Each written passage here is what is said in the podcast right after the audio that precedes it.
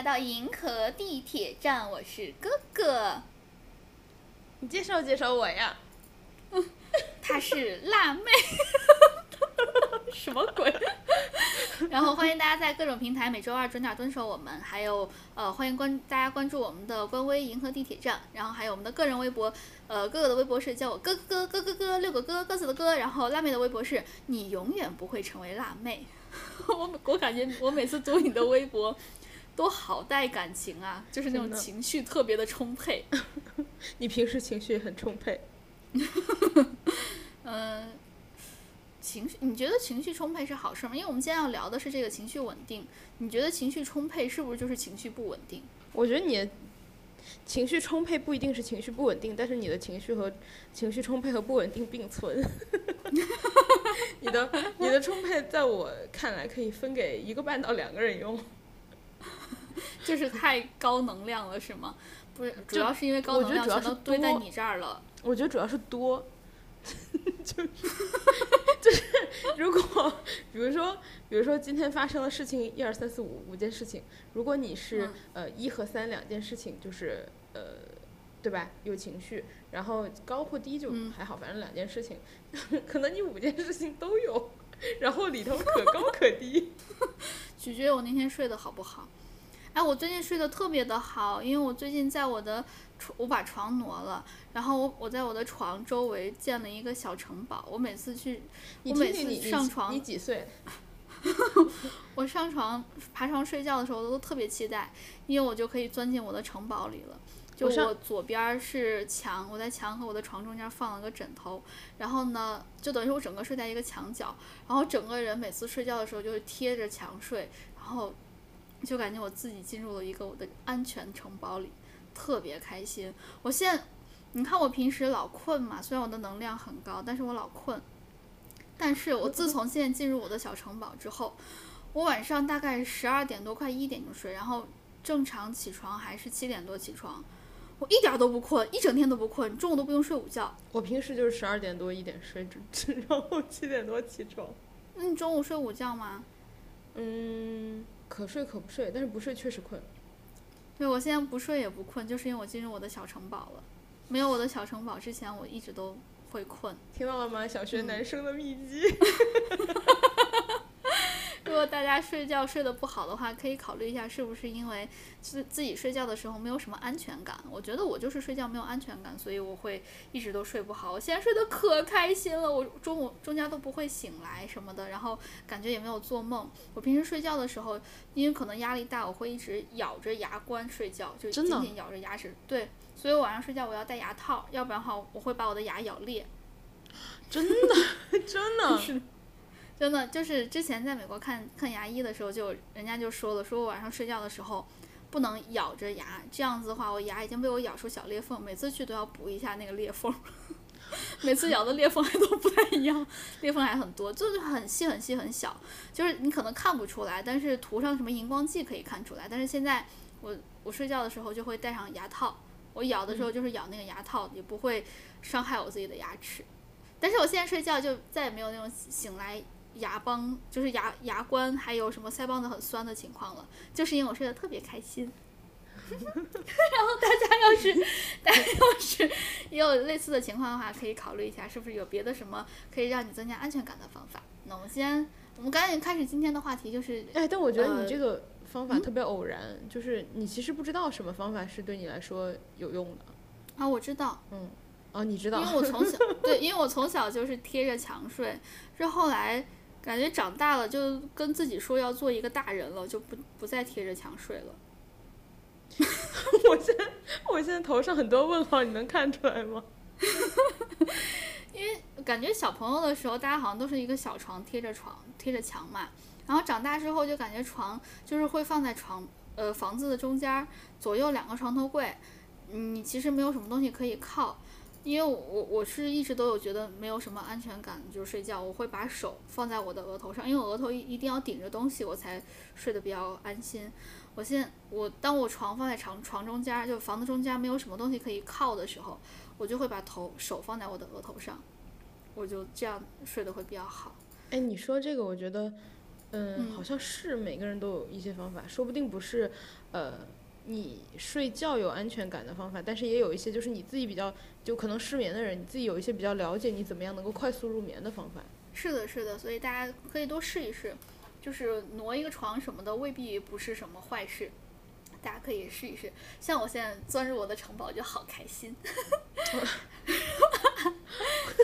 我真的，哎，我来开始今天的话题，就是如何维持情绪稳定。我最近情绪不稳定，因为看到我 看到我了是吗？不是，就是我搬家，我不是搬到北京来了吗？然后，嗯，呃，我搬家完以后，发现我家楼对面施工。哎，我们家楼下也施工，好巧哦。我们终于有一些共同点了呢。你最近你最近为什么如此油嘴滑舌？就是我对面那个楼施工施工的还特别特别巧，因为我来的第一天晚上，然后就有有有朋友来看我嘛，然后我们就下楼吃饭了。然后当时还没施工呢，我 第二天就开始施工，然后施的还是一整栋楼的工，然后。那栋楼现在就是绿幕围起，绿布围起来了。围起来之后，我不是呃，就有一个好朋友是做那个就建筑相关的一个工作嘛。我就跟他说，我说我好痛苦啊，已经就是装修这么久了，然后好几天了都还在弄，然后每天早上特别早就就开始了，然后晚上有时候时不时的还没完没了的。我拍了个照给他，他看了也说，嗯，还早。哎。那你可以利用那个绿布去做一些什么特效啊？我听到你说绿布的时候，我就觉得大事不妙。那我们先来讲一下如何维持辣妹的情绪稳定。希望对面赶紧施工完毕。就是那你觉得情绪稳定是有必要的吗？我个人是非常信奉情绪稳定这件事情的，因为。嗯包括我之前跟一个人聊天嘛，哦，我又网络交友了，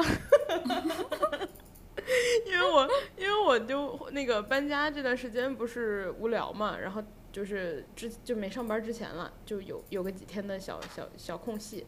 然后我就无聊就网络交友跟人聊天，然后人家就我忘记怎么聊的了，然后我就说了一句，我说那个呃我会尽量维持自己情绪稳定，就是我觉得情绪。不稳定这件事情对我做出理智的判断有很大的影响，然后那个人就听完以后觉得，嗯，你今天说的话很有道理，我觉得，嗯，也没有必要上升到这种高度，这可能也是糊弄学其中的一句话。啊，有可能，但是我觉得他就是说的特别，就是你知道。就仿 真诚，对他仿佛第一次听到一样，说不定他是糊弄大师，但 他说不定就，但他有一种就是第一次听到的感觉，都特别认真的听我说了一句，就是那种人人都听过的观点，然后说，嗯，我觉得你说的很有道理，我今天觉得就是学到了，我也觉得你说的很有道理，你别糊弄我，我也是，就是因为情绪稳定下来的时候，感觉整个人是。怎么说呢？就是 calm down 的那种感觉，你就可以去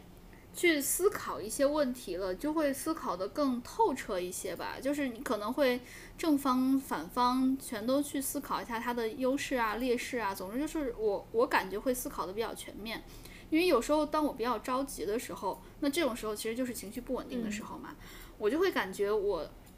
我一下就慌了，我就乱了，我什么都思考不了了。我都不是说能思考的全不全面，我连脑子整个都关了，感觉。哎，我只有一次，所以我是是最近吧，很长时间我只有一次是这种状况，就是，嗯，就是我离职之前有一次被气麻了。哦，那次你跟我说你麻了，我以为就是那个表情包的气麻了，没想到你是生理状态上的麻。对，我就觉得那个脑袋就嗡嗡嗡，然后手就是那种就是麻了，就真的是生理上感觉麻了。啊，嗯，嗯，那这种确实已经气到很，嗯，对对对，你说这个我有印象，你当时跟我说麻了，我还给你发了个麻了的表情包，没想到你是真的麻了，原来是这样子，你这个没有感情的糊弄弄弄子，因为我我觉得你一说麻了，我刚好收了一个麻中麻中麻的一个表情包，我就发给你了，没想到，哦，这样子啊。我现在觉得好愧疚啊！我也刚知道你你是受了个麻中麻中麻，顺手发我的。我以为你想打破我的情绪那个。我觉得我们刚好对得上，我还哎麻了，你现在还就是挺挺就是什么那种新词儿你都知道，那我就顺手给你发一个我的，没想到哎，我操，突然愧疚了。困惑。然后就是我我喜欢那个情绪稳定的另外一个原因就是有一种可以可以预测的那种感觉，就这个不不是说自己啦，就是说别人。当你成天和一个情绪不稳定的人在一起工作或者是生活的时候，会害怕，因为你他他情绪不稳定的时候，你就会在想他下一步要干嘛，他是不可预测的。嗯，这件事情其实不仅适用于就是你周围的人，还有就是可能嗯嗯嗯陌生人，就不太熟的人都都是嘛。就比如说我们在呃工作中或者生活中，就是你如果有一定的小了解啊，然后你就会知道有一些人可能你你不能去跟他有太亲密的接触，因为你根本就不知道他什么时候会爆发。啊，对对对对对，就是这种让让我觉得特别的可怕，就是你不知道他的那个点在哪里，或者说你现你这次你觉得你知道了，但他下次他这个点他又不是了，他又是其他的点了，因为他是一个不稳定的状态嘛。我觉得这个是我特别害怕的感觉，这可能也是很多。就是小时候大家老说什么要沉稳啊什么之类的，可能也是在指这个情绪稳定。我感觉，其实就是比如说，我们可以呃分开讲嘛，一个是呃像亲密关系中，就是很多你我们现在看到的一些上社会新闻的一些事情，就是呃可能就是对吧，有一些不太好的事情发生，然后像是家暴啊，然后砍人啊或者是什么的，就。像这种其实很多都是，嗯，就是你情绪不太稳定是，呃，跟这个有一定的关联程度的。只是说这个人他情绪不稳定，他能不能还是受到自己的一些行为约束嘛？有些人已经无法约束的那种非常极端的不稳定，可能就会造成一些会上社会新闻的一些案件。嗯，所以其实就是在平时生活中吧，有很多事情是可以看出来一个人情绪稳不稳定的，就是像。你有你有没有就是感觉说你在生活中看到过什么样的情况，然后你就会觉得这个人情绪不太稳定？很小的有事情，有有，就是这个，其实我我感觉工作中间可能大家，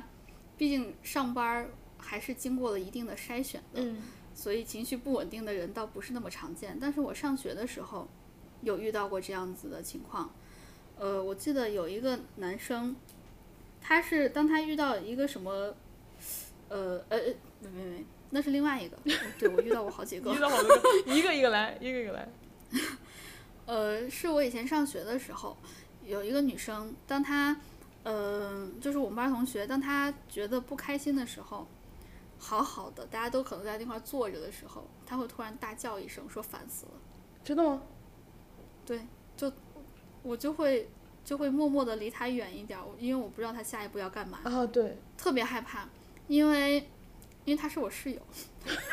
所以 你能躲到哪儿？你能躲到哪儿？对我我我我我我就特别害怕，其实，因为当时，嗯、因为他我其实有一点能理解他，因为他他是有一点点情绪衰，呃，那叫什么来着？什么什么衰弱，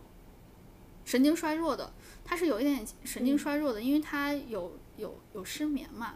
然后呃确实睡得不好，你知道人比较容易暴躁。但是，呃，其他的时候，我只是觉得他好惨，他可以就是去吃一些那种什么安定啊，或者说褪黑素之类的药，可以让他帮忙睡觉啊之类的。但是就是那一次让我觉得特别害怕，因为就是我们当时大半夜的两点钟的时候，呃，大部分人都睡了，我当时还躺在床上看脆皮鸭小说，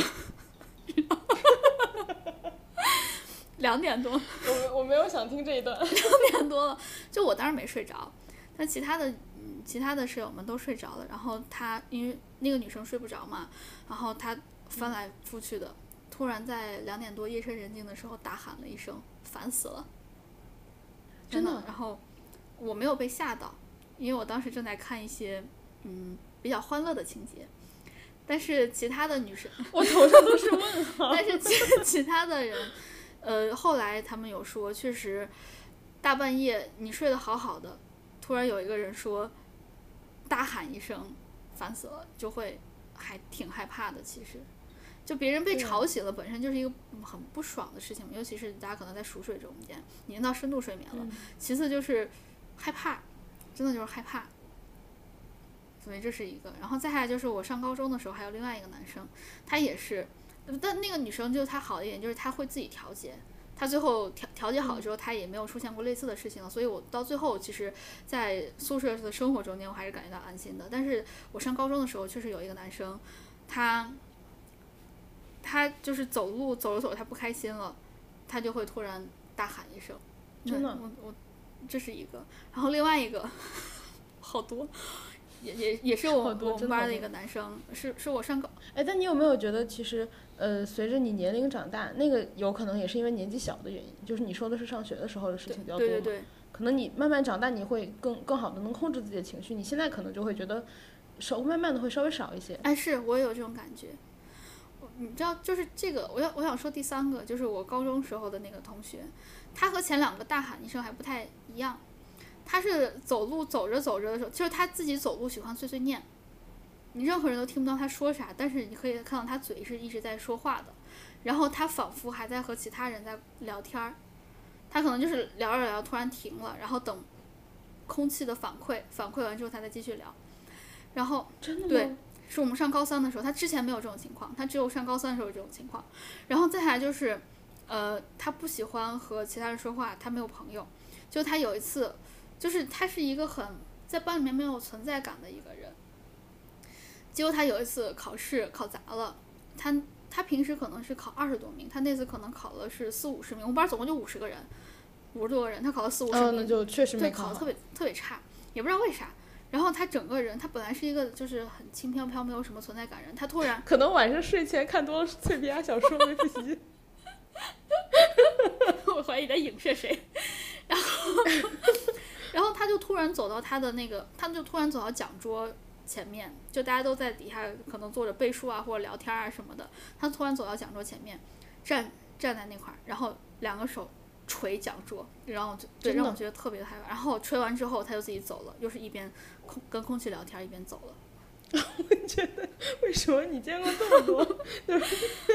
当时我就很害怕，因为你知道大高三的时候，其实大家压力都还是比。平时大的，然后再加上他平时算是一个，你知道，就是呃小透明，然后又是中等生，然后他突然从中等变成考的倒数前几了，他肯定压压力也是很大的。就那段时间，他整个感觉就是情绪不稳定，我就是特别害怕跟他待在一块儿，或者离他特别近什么的。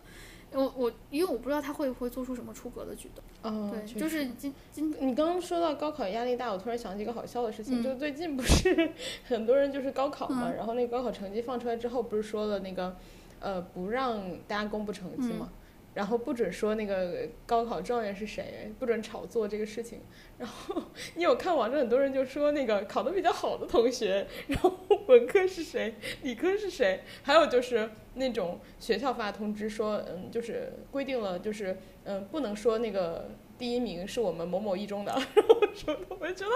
好好笑。为什么？为什么？这个好奇怪。哎。这样想想，招生的老师好难。明明好不容易培养出来一个状元，结果嗯，不能说，就通过各种手段说了嘛。就是比如说考的比较好的同学，然后文科一个，理科一个，对吧？然 后就，对我就觉得特别搞笑。最近看，哎，大家都不容易，可能也是避免。嗯，我其实看完最近高考的事情之后，我突然就有点，呃，很想知道，就是你知不知道你们当时高考考上就是状元的同学？然后，就现在在哪？嗯，之前是在北大。谁要听这个？他们可不是吗？不是去了北大，就是去清华呀。现在在哪我不知道，但是，呃，我们学校当时，呃，就是大学录分最高的一个女生，是是我的一个好朋友。她当时，因为我我们学校不是什么太好的大学。就是一个很普通的一个省内二幺幺，然后呢，他是他他就是我的那个好朋友，他是差差七分还是几分就可以上北大，他是好像是除了北大之外，其他什么学校都可以上，包括清华好像，就志愿掉下来了，他就是没估分没估对，他除了北大之外哪都能上，我记得他他的那个分好像是，好像清华好像也可以上，我记不清了，但是他就报了一个北大。然后就嗯被划到我们学校，因为我们是省内的大学嘛，他有一个什么高分保护政策，就划到我们学校，然后划到我们专业了。我跟他关系比较好，然后呢，呃，反正他现在我知道过得非常的幸福，就是他，呃，也不是说什么，就是那种很尖端的那种，或者说是很，就是大家想象中那赚钱很多的，就是大家眼中觉得很对对对，我觉得。他是他现在是在一个平凡的生活里，但是他过得非常的幸福，因为我觉得虽然他的生活不是像像我想的那个精英的那个状态，但是因为怎么说，就是我感觉学霸的光环还在，他工作起来比较容易，接下来他看待的生活各种问题看得比较轻，他知道他想要的是什么生活，他就选择了这种生活，他就是想要这种平凡的生活。他可以选择，他确实可以选择更好的生活，成为一个精英，但是他没有，因为他更喜欢这种生活。然后他现在也确实在这样子，然后他也确实很幸福。嗯，我就是因为最近看新闻嘛，我就很好奇，就是因为每次就说不准炒作高考状元这件事情，然后我就想到每年其实都会呃大嗯肆的宣传嘛，然后我就在想，因为很多人其实你呃脱离了你从中学走了之后，可能就没有联系，你也嗯根本就不知道。我就突然有点好奇，就是说那他们后来都在干嘛？因为像我们现在就是差不多也是高中毕业了，差不多十年啊什么的。我还知道另外一个女生，她她当时好像是她分儿很高很高，然后她我她是我初中同学，我记得她是可以上北大的，然后呢还上清华，但她没去，她最后上了我们那一个学校是西北工业大学，嗯，我们那个学校是火箭专业特别的好。她就说他一定，他是想要留在省内，就离家近一点儿，同时要为火箭事业奉献终身。一个女生，对，她就妈呀，这么小就有这种追求了。对，然后他就上了那个学校，然后呢，现在确实在做跟火箭相关的东西，去了一个跟火箭相关的一个研究所，最后是在呃那个学校读博了，我记得是。嗯，我觉得可能，可能这也是，就是这种，在我看来的学霸，他们很厉害的一点吧，就是知道自己想要什么。就不论你是想要是哪一个行业，或者是你想要怎样的生活，他们都非常的清楚。然后呢，他们现在也过上自己想要的生活了。我觉得我还挺羡慕的，其实，因为知道自己想要啥。你觉得自己不想要啥是一件是一个问题吗？嗯，我觉得，我觉得算是一个问题吧，因为可能你真正试到的试到那个方向了，你才知道啊，我喜欢，或者说或者说我擅长。嗯，但是在这个之前，你有很多的试错成本，这是我觉得算是一个小问题吧，因为时间是不可再生的。但是，呃，一旦你试到了你喜欢的东西了的话，我觉得就会会会开心很多。然后再下来就是，如果这一辈子你没试到你喜欢那个东西，那可能就会比较遗憾。我觉得我现在算是比较幸运，我试到我喜欢的东西了。我喜欢画画，我之前其实没有没有学过画画，我没有学过画画，我就是上小学的时候学过，就是报那个兴趣班学过一两年国画没了，我觉得你，还是小学。我觉得你都不只是喜欢画画，你喜欢就是还有包括就是各种手工啊什么就相关的东西。只不过最喜欢画画。可能小学男生。小学男生不是在做那个投篮动作吗？好，我们继续说那个情绪稳定了，就是你对，插播了一段高考。你觉得就是可不可以有一段时间是不要情绪稳定的？我我其实尽量让自己情绪，因为我觉得最呃，你可以最放肆的情绪不稳定的时候，肯定是对你最亲密的人嘛，对吧？就比如说我们如果是在有一个社会身份的时候，比如说在工作的场合，你肯定是尽量不要情绪不稳定。但是我其实最近嗯。就是说我还是坚持说，我觉得情绪呃不稳定的状态，可能更多的是表现给了亲密的人。但是我最近就是根据之前我们的工作经历的话，我有一点有一点疑惑，就是在工作场合中，其实你能见到有一些人情绪是不稳定的，然后是你的上司，然后或者是你的上司的上司，就是你会在工作场合中 见到不少人情绪都是不稳定的。嗯，所以我又有一点困惑，就是他们就也工作了那么久，难道不知道就是一个我们可能都觉得应该要做的事情吗？所以我就很困惑。我觉得知，我觉得知道要做什么和你实际能做什么是两回事儿。就是比如说，我知道我每天要早睡早起，但是我做不到嘛。你不给自己盖了个城堡吗？朋友，就是就是知道和能做是两回事儿。再下来，我觉得可能是因为就是因为我现在在公司，它是一个比较小的一个私企，所有的压力其实都是在老板那块儿的，就是他这个公司能不能存活下去，他应该也是是是他需要去担心的事情，所以我觉得可能他的压力会也比较大一些，所以呢，他会有这种情绪不稳定的时候。但是我在这里要说一句，我不是在为资本家说话，因为该发的钱他没有按时发，不是没有按时发，他没有发够。这我觉得就是情绪就是不稳定归不稳定，钱还是要发的，班儿不能乱加的。我之前，然后我之前其实呃有一次就是一起跟那个领导出去开会，然后听他们其实说过一次嘛，就说我们老板其实本身情绪是有一点问题的，然后也在吃药嘛，然后我就觉得好像其实就算是压力很大的呃你说私企的老板，其实也他的情绪其实也需要很强的控制。而且，但是我觉得就是情绪可以不稳定，但是你要不稳定在一个可控范围内，就是你要有给自己一个那个发泄的一个窗口，而且这个窗口怎么说呢？就是你得在一定的界限内去发泄吧，因为一直压抑的话可能会出现一些问题，就比如说像我们之前的那个老板一样，他确实情绪出了一些问题，他一直在吃药调节。我觉得等到那个时候可能。呃，会会比较痛苦，所以在还没有那么严重的时候，可以想想办法去发泄一下情绪。像我之前就是因为呃心情不好，或者说压力比较大之类的，然后我得胃炎了，就是呃慢性胃炎，还去做了一个胃镜啥的。医生说其实就跟什么，因为我吃饭什么全都比较健康嘛，就是除了吃的多一点，比 较规律，比较按时。他没有说你冰淇淋吃多了吗？嗯，他说就是压力带来的，没有跟冰淇淋跟冰淇淋没有关系，冰淇淋还是很好的。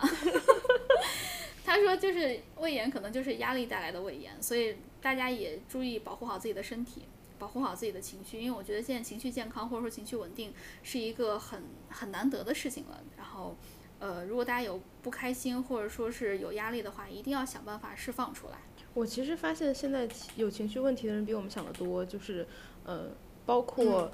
可能八零年上下的人，呃，因为我们自己是九零年上下的人嘛，然后我们就会看到说，哦，我们这一代的人情绪问题特别多。但是后来你可能去，嗯，更多的、更多的认识一些八零上下的人，你会发现他们的情绪问题也特别多。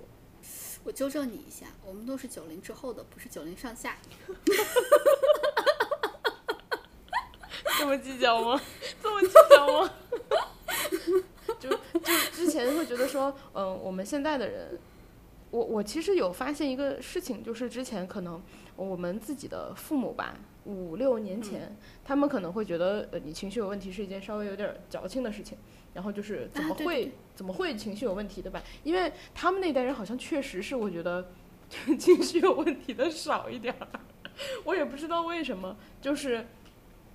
或者说他们并没有及时的寻求医医护的帮助，也有可能。然后就感觉他们整个的状态特别积极，或者说他们受到的教育就是鼓励他们积极的去面对，所以他们无论自己有没有问题，可能表现出来的都是我要积极的去面对。然后后来我有感觉到明显的就是呃家长的态度的改变，就是因为我有一个算是呃朋友的朋友，类似于父母的朋友吧的小孩儿，然后就。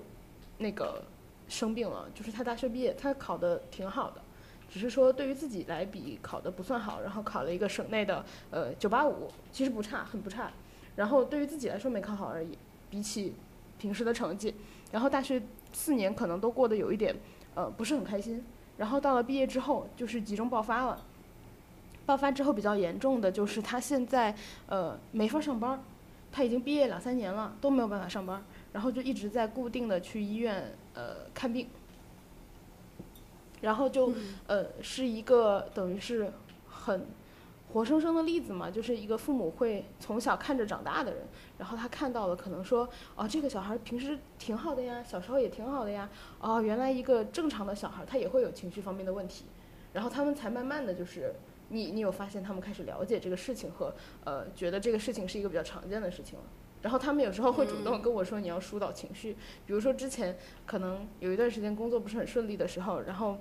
呃你自己知道自己不顺利，但其实你自己很难评估出来你哪一段时间好哪段时间差，就是你会在一段可能你有一年的时间都不太顺利，但可能你前五个月比较好，后五个月比较差，然后自己会觉得就嗯就是你已经忙于在工作了，你没有办法观察到那么仔细。然后有时候你的父母会帮你观察到，然后就会主动的跟你说你要注意啊，或者说你辞职啊，你辞职啊。我爸妈后来就是强烈建议我辞职，我就我说我再等等，我再等等。然后他们说辞职呀，辞职呀。我说钱啊，钱啊，都是钱啊，我要工资。我我我感觉我爸妈现在也是这样，之前他们好像根本不会在意这种东西，他们就觉得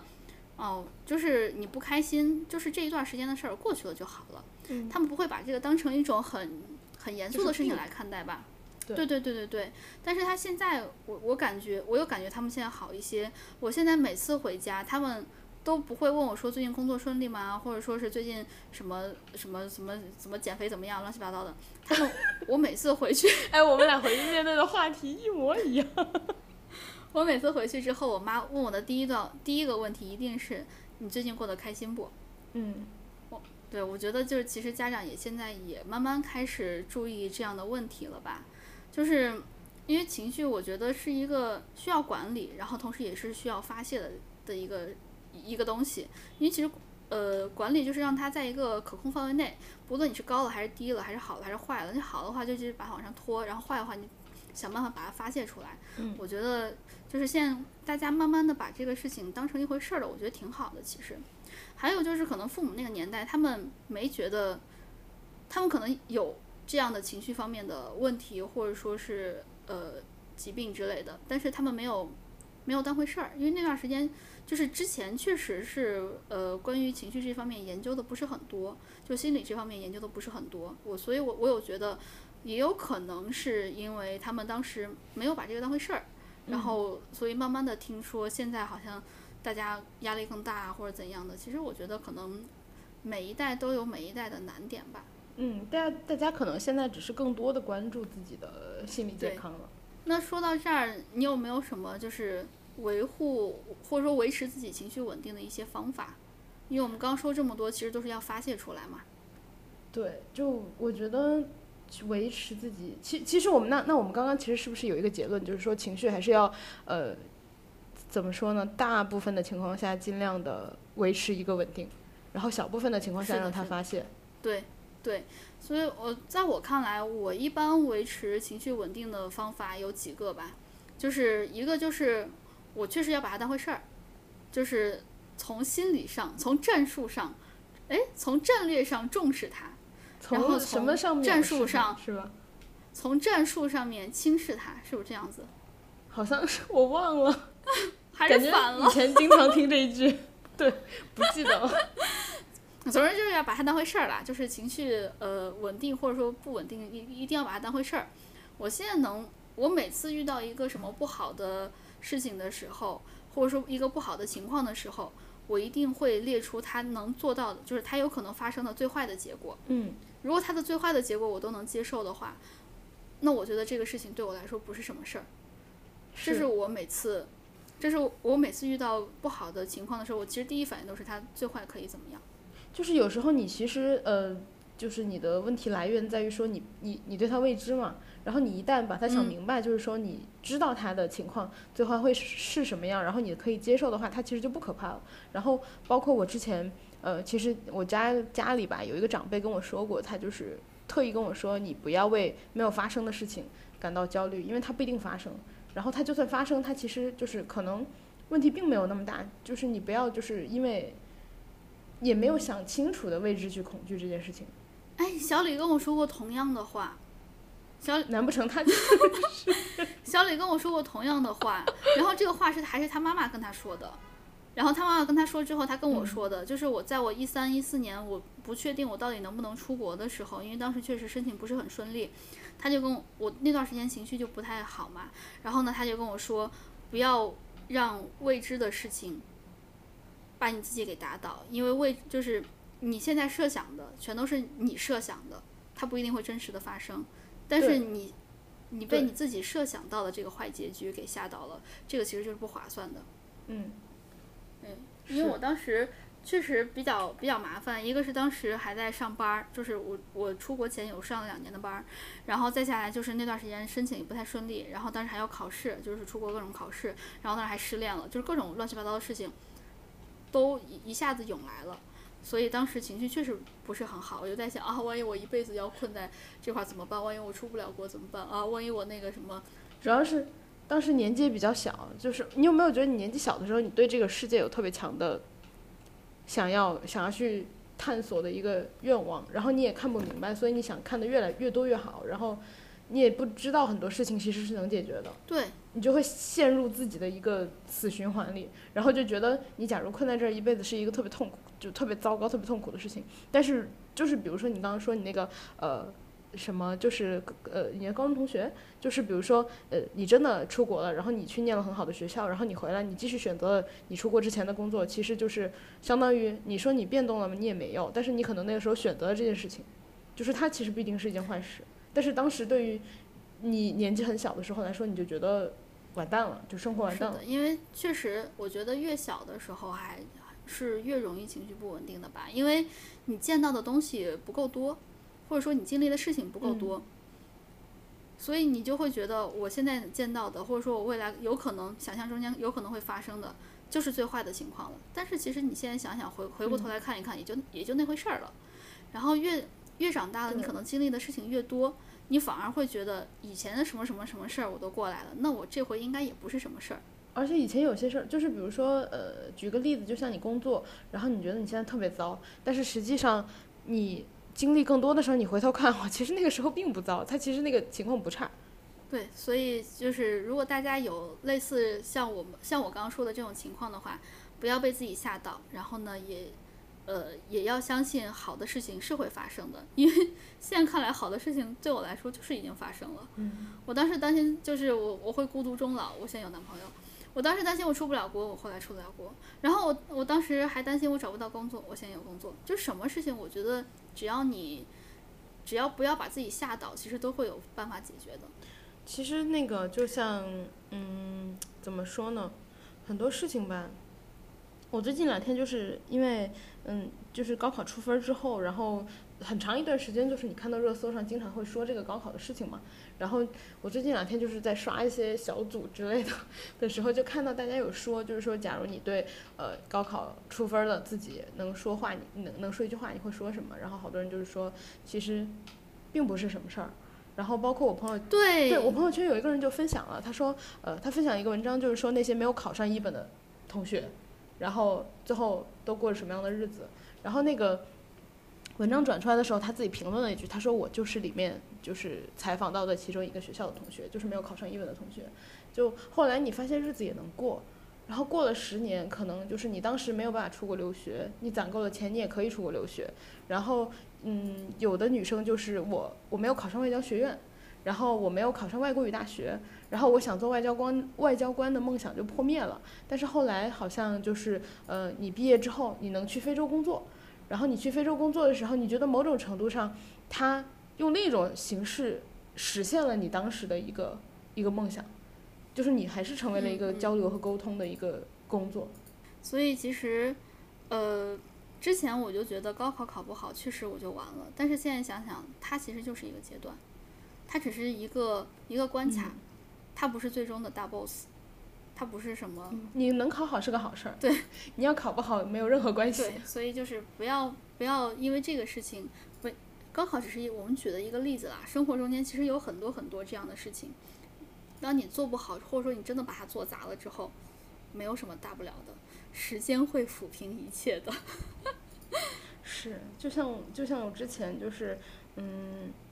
我觉得特别的搞笑，就是有些事情，你比如说你找对象，然后你不顺利，然后什么的，但是你回头想一想，你可能过了几年，你又明白了哦，那件事情是确实不适合我，它不是坏事，就是它这件事情不 work out。根本就不是坏事。是的，是的，是的，我我我现在非常能理解。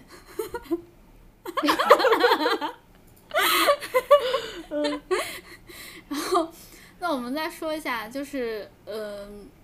就是你你面对那你会怎么维持你的情绪稳定，或者说你你是怎么去发现你的不稳定？就是比如说我们刚刚聊到的方式，就是通过一些你可能有些事情就是需要你用通过年龄来解决的嘛。然后你可能就我觉得需要相信这一点吧，因为你年纪小的时候，你可能并不知道你能够什么时候想通这件事情，但是你要相信说你有一天你都能够想明白，然后你可能抱着这个认知，认抱着这个希望去生活，然后有一天你的认知匹配了你的呃一定的阅历，然后那个时候你可能自己就想通了，有些事情可能就不是什么坏事，所以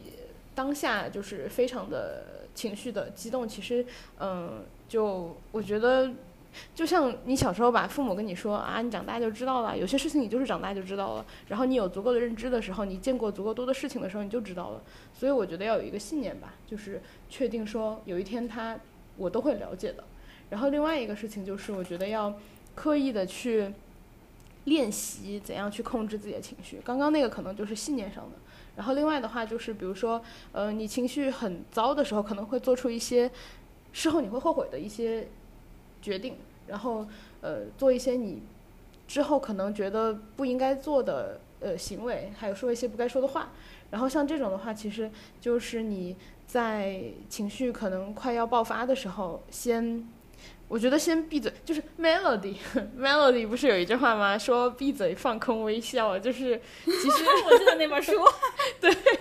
其实就是微笑的微笑，法国好。然后就，然后就是一个，我觉得算是一个比较被他说的很通俗的一个智慧了，就是你遇到很多事情的时候，你先，先让自己不要做出第一时间的反应，因为那个时候你的情绪可能控制了你自己，因为没有每个人不是那么快的能够快速的控制自己情绪的嘛，那你就先让自己能够过一下再做出这个回应，可能那个时候的回应会相对来说反反馈的程度会淡一点。嗯，我我确实有这样子，就是我因为是我之前之前忘了看哪本书还是什么，就是那种鸡汤文章学的，但是我觉得很有用。就是当我生气的时候，文章很多都很有用。但是我生气的时候，或者说当我比较激动的时候，我会先闭嘴，因为我觉得你生气的时候说出来的话不一定是你的本意，但是你说出来的话基本上都会比较伤害别人的感情。但是你说出来的话是已经说了，别人已经听到了，然后伤害也已经造成了，可能它不是你的本意，但是伤害，伤害却是实际发生的事情。所以我在生气的时候基本上会闭嘴。那你好，那你好起来要多久？好起来。突然的好奇。好起来看情况，有的时候就是很久很久，就是可能需要，如果它是一个很长时间段的一个低沉吧，那可能会需要好久。像我我说。我脱离之前失恋的那段时间，我可能用了三四年吧。然后哦，对，那你比我久，我以为我自己很久，你有没有觉得有些人很快。因为我谈的时间很长，我谈了六年。哦，也是，是那很长，是。然后呃，还有，如果是一些比较小的事情的话，就是，就比如说和我男朋友在一块儿，你怎么不把什么什么弄好，就很生气，就这种很小的小破事儿，睡一觉就过去了。就很快，对我中午就睡在那块沙发上躺一会儿，睡一觉过去了，没了。嗯，然后还有一点就是，呃，令你就是发生了这个情绪波动的事情，你当下可能就是说，一个是闭嘴，然后不要给出立刻的反应，然后另外一个的话就是可能脱离那个情境，比如说，呃，今天我们接水的时候，然后吵了一架，然后就是说，那那大家拿着水杯先走开。然后离开当时发生这个问题的场景，哎，我觉得这个很有效，非常有用。就是你要脱离，可能两个人在一块儿就是会有这种、这种、这种、这种情况的发生，不一定是就是亲密关系啊，当然可能同事也会有这样子，走开就好了。我觉得这个很重要，就是你说的脱离特定的情境，有效且直接。那然后还有一个就是可能就是说。发生这件事情之后，你就强迫自己去看他好的一面，然后强迫自己觉得说为什么去去理解对方，或者说理解这件事情为什么会发生。就是你的意思就是他为就是为什么会产生这样的情绪不稳定是吗？或者说对，就是你情绪不稳定的。对，就是大部分情况下情绪不稳定，可能就是过度。其实过度高兴就还好，注意安全，别高兴到你知道蹦到马路上这种。但是如果你就是情绪激动，是一个比较负面的状态，可能就是理解一下为什么这些事情为什么会发生，然后你的情绪为什么？有有有，嗯，有有，就是我和我男朋友之前在一块儿就会老吵架，就说哎这地怎么怎么都不弄啊，什么好脏啊，什么什么桌子什么不擦啊，乱七八糟的。后来就就我们老因为这个事情吵架，他老嫌我脏。后来我们这个事情，就是我我们俩当时就老因为这个事情吵架，老吵架老老吵架。我给我有一天吵得不耐烦了，我我就是像你说的这个，就想我们为什么会老吵架？不就是因为大家都觉得做卫生麻烦嘛，但是又想要一个干净的环境嘛，又懒怎么办？买了扫地机器人，解决了，没了。哎，这件事情是你们俩都觉得脏吗？还是只有他一个人觉得脏？我觉得脏，但我不想打扫，我可以忍受。他觉得脏，但他也不想打扫，但是他不能忍受。哦，我觉哎，我其实觉得这件事情就是谁不能忍谁上。我也是这么想的，是不是？但既然要解决问题嘛，那就扫地机器人喽。就是谢谢扫地机器人，解决了很多家庭争端。也可以，哎，也有一个解决方法，就是谁受不了谁上。那你你打扫，我在旁边就给你鼓掌，我鼓励你，干得漂亮。哎，但是我觉得有点情绪绑架，你知道吗？因为他打扫的时候，他扫着扫着扫着，他就，唉，叹气，也没人来帮我扫，我就会觉得好愧疚。我坐在旁边玩手机。对，所以你如果鼓掌了，他就无话可说。好，我下次记得。就下次等他打扫卫生的时候，我在旁，好棒啊！嗯，鼓鼓掌。对他如果想叹气，你就为什么要叹气？你多棒呀！然后开始鼓掌。开始讲一些成功学和鸡汤，对对对，然后翻出你在机场买的书，成功男人必备的，你知道五十个家务手段，然后 还有一些就是说到那个什么发泄情绪，我还有一些就是会做一些让自己放松的事情吧，其实也算是你说的，就是脱离那个情境，嗯，就是有一些有一些活动会让我觉得。会让我觉得快速的可以缓解过来吧，就比如说泡澡，泡澡就是闭嘴放空微笑的放空。哎，可是没有浴缸是不是特别困扰？是，那就就算了呗，就放空嘛，就是就纯放空。对，纯放空，就可能泡澡会让你。就是放空的更快点，或者更空一点，放的更空一点。那你躺那块纯放空也行。然后接下来就是会做一些发泄的、发泄情绪的事情。嗯，比如说，比如说我之前会喜欢跑步，用跑步来发泄情绪。你说是不是特别瘦？是，真的。因为我因为我我我当时的男朋友就是我们分手之后他找的那个女朋友很瘦，我当时就老是不高兴。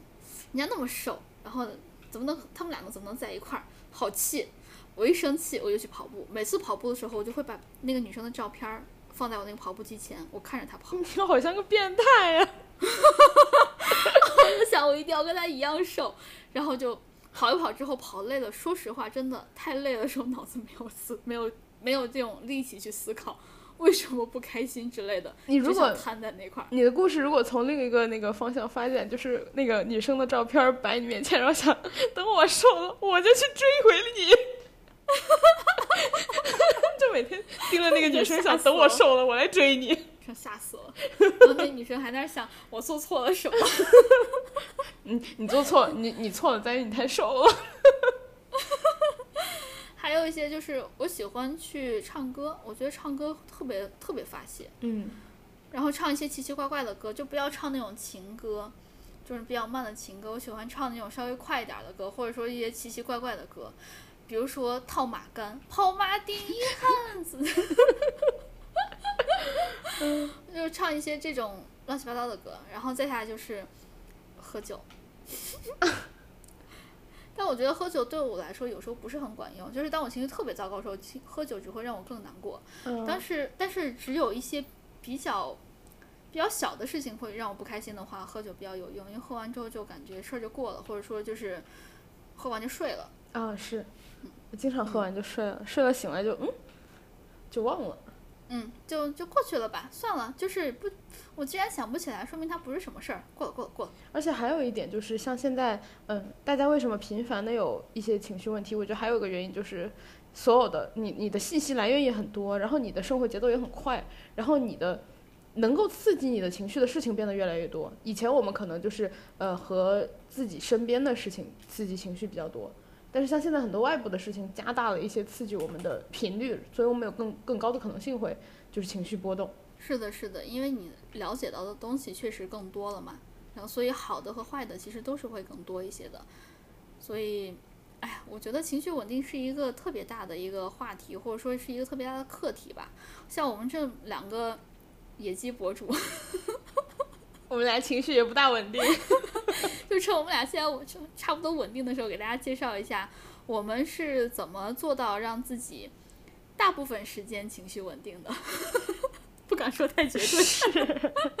就反正你如果呃很很生活中完全避不开的一些交往，你就是真的避不开，然后你就可能尝试刚刚说到的闭嘴放空微笑。如果其他的你想避开，尽量减少你的，就是因为情绪波动某种程度上也会影响你做事情的效率和你的生活状态。如果你想避开一些其他的外界的干扰的话，你就把朋友圈啊、微博啊全全关了，然后就也会好很多。对对对对对，就是减少接收那些不管是好的还是坏的信息吧。就是我当时特别不开心的时候，就不刷微博，就只开一个小号写自己的事儿，没有关注任何人，然后也没有让任何人关注，然后朋友圈也关了。对，就那段时间，我所有的发泄都是在微博上。谢谢来去时间。对就是呃，如果这一期对大家有用的话，就是如果大家有情绪不稳定的话，希望你可以听听这期播客，希望对你来说是有用的吧。这是我们尝嗯尝试或者说总结出来的一些可以让我们保持情绪在大部分时间稳定的一些方法。然后如果你觉得有用，欢迎跟我们留言。然后呢，也欢迎告诉我们，或者说告诉我们你还有没有别的什么可以让你觉得情绪稳定下来的方法。然后呢，这一期就这样。然后欢迎大家跟我们留言，跟我们聊天儿。然后我们的微博是我们的官微是银河地铁站。然后哥哥的微博是叫我哥哥哥哥哥哥。然后辣妹的微博是你永远不会成为辣妹。然后我们会在 你好有感情哦。我们会在呃各个平台每周二更新。然后也欢迎大家关注我们的这一期就这样啦，谢谢大家陪伴，拜拜，拜拜。